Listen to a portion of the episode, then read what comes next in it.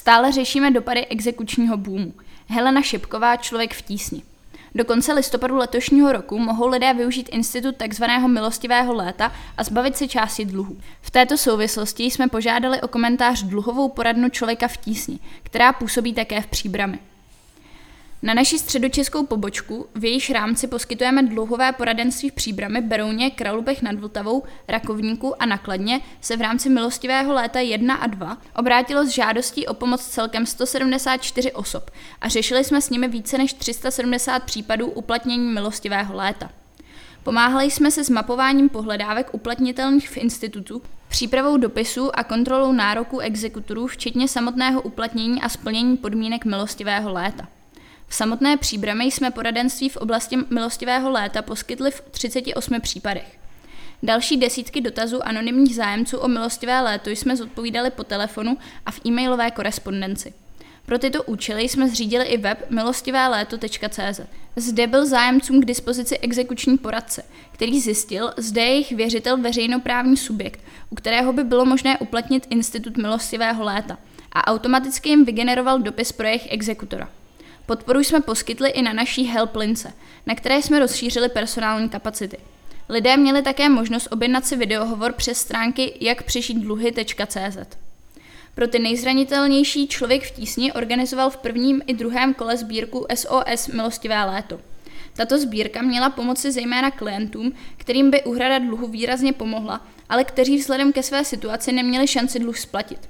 Podpořeny byly osoby, které měly nižší šanci na zvýšení své ekonomické situace. Invalidní důchodci, seniori, samoživitelé, rodiny s dětmi s handicapovaným členem a tak dále. Všechny žádosti byly pečlivě prověřovány a kontrolovány, zda splňují některý ze tří klíčových parametrů pomoci. Tedy zde je dlužník ve složité sociální situaci a nemá šanci splatit exekuce vlastní silou a jestli finanční dar ukončí buď všechny exekuce, anebo jejich rozhodující část a splacení původní jistiny povede ke smazání vysokého příslušenství, úroků a sankcí. V rámci středočeské pobočky jsme podpořili ze sbírky celkem 57 klientů. Jím jsme na úhradu jistiny poskytli dar ve výši 3 182 038 korun díky čemuž bylo zastaveno 209 exekucí a odpustilo se tak příslušenství ve výši 14 milionů 516 886 korun. Ze sbírky jsme podpořili i občany města Příbram a spádových obcí. V rámci prvního a druhého milostivého léta jsme poskytli klientům finanční dar v celkové hodnotě 348 609 korun. Občas slýcháváme otázku, proč se lidé tak zadlužují. Podle mého názoru se může stát každému, že nebude schopen dostat svým závazkům. Zadlužení se netýká jen chudých a finančně negramotných lidí. Důvodů může být řada. Rozpad rodiny a tím pádem snížení příjmu. Úraz, nemoc, nečekané životní situace, zvyšování nákladů na živobytí, například zvyšování nákladů na bydlení, inflace. Bezpřímé úměry ke zvyšování příjmu, nerozvážná pomoc rodině a tak dále.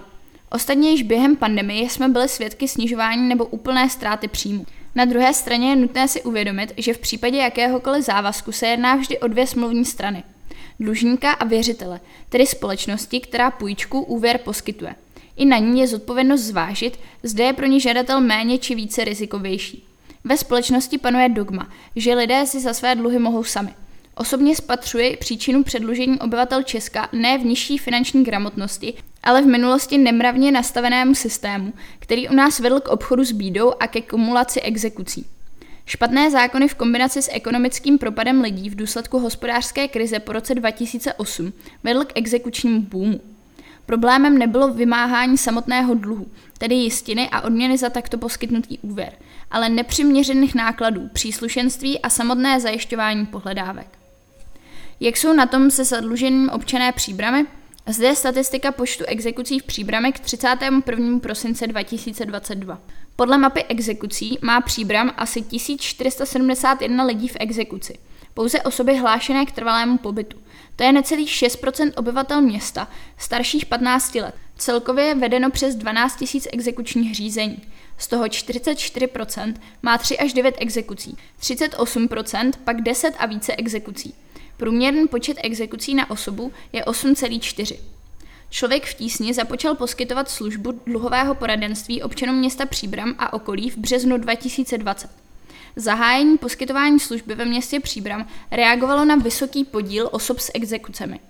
Podle mapy exekucí za rok 2019 činil podíl osob v exekuci ve městě Příbram bezmála 10%, s celkovým počtem nařízených exekucí 16 331 a byly vedeny proti 2 705 osobám.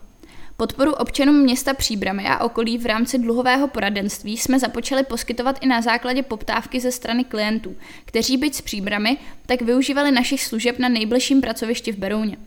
Postupem času jsme navyšovali personální kapacity dluhových poradců ve městě a v blízké Dobříši. Tam nám město vyšlo vstříc a poskytlo i zázemí v podobě samostatné kanceláře. Nyní poskytují dluhové poradenství v Příbrami a v Dobříši čtyři poradci s celkovým úvazkem 2,1. Uskutečnila se dvě kola milostivého léta. Je na místě položit si otázku, proč někteří lidé nevyužili možnosti oddlužení, a to třeba i v rámci insolvenčního zákona. A jaká bude situace po novele zákona o insolvencích? V rámci milostivého léta byla podle našeho názoru překážkou při uplatňování milostivého léta 2 špatná ekonomická situace a energetická krize. Uspořit byť jen na jistinu dluhu bylo pro řadu lidí obtížné, ale kdy nemožné. Navíc na reprízu milostivého léta zbyly zejména dražší exekuce. Zdravotní pojištění, dluhy na nájemném v obecních bytech vzniklých před rokem 2014 s vysokým úročením. Snáze zaplatitelné menší exekuce vůči veřejným institucím, například za jízdu na černo, koncesionářské poplatky či svoz komunálního odpadu, byly většinou ukončeny již v prvním kole z přelomu roku a především v rámci zastavování bagatelních exekucí. V rámci oddlužení se nejčastěji setkáváme s tím, že byť dlužníci svou situaci chtějí řešit, tak řada z nich na tento institut nedosáhne z důvodu nízkého příjmu. Například jednáli se o poživatele invalidních a starobních důchodů. Tito mají omezené možnosti výdělku a tak nedosáhnou ani na minimální splátku v oddlužení, která je jedním z parametrů schválení oddlužení. Zároveň se setkáváme i se situacemi, že byť tito dlužníci navrhují platbu z nezabavitelné částky nad rámec zákonné srážky, tak aby dorovnali alespoň minimální splátku v oddlužení, tak ne všemi soudy a senáty krajských soudů jsou tyto návrhy akceptovány. Řada lidí tento institut taktéž nemůže využít. Nepím nepostačuje nezabavitelná částka k úhradě měsíčních nákladů na živobytí, zejména z důvodu zvyšujících se nákladů na úhradu bydlení. Novela pro dlužníky bude zřejmě znamenat zkrácení délky oddlužení ze současných pěti let na tři roky. A diskutovaná je otázka vyvratitelné domněnky v závěru oddlužení. Zároveň by se podle novely insolvenčního zákona mělo nově pohlížet na maximální dosažené úsilí dlužníka, které bude už na počátku vycházet z jeho možného adekvátního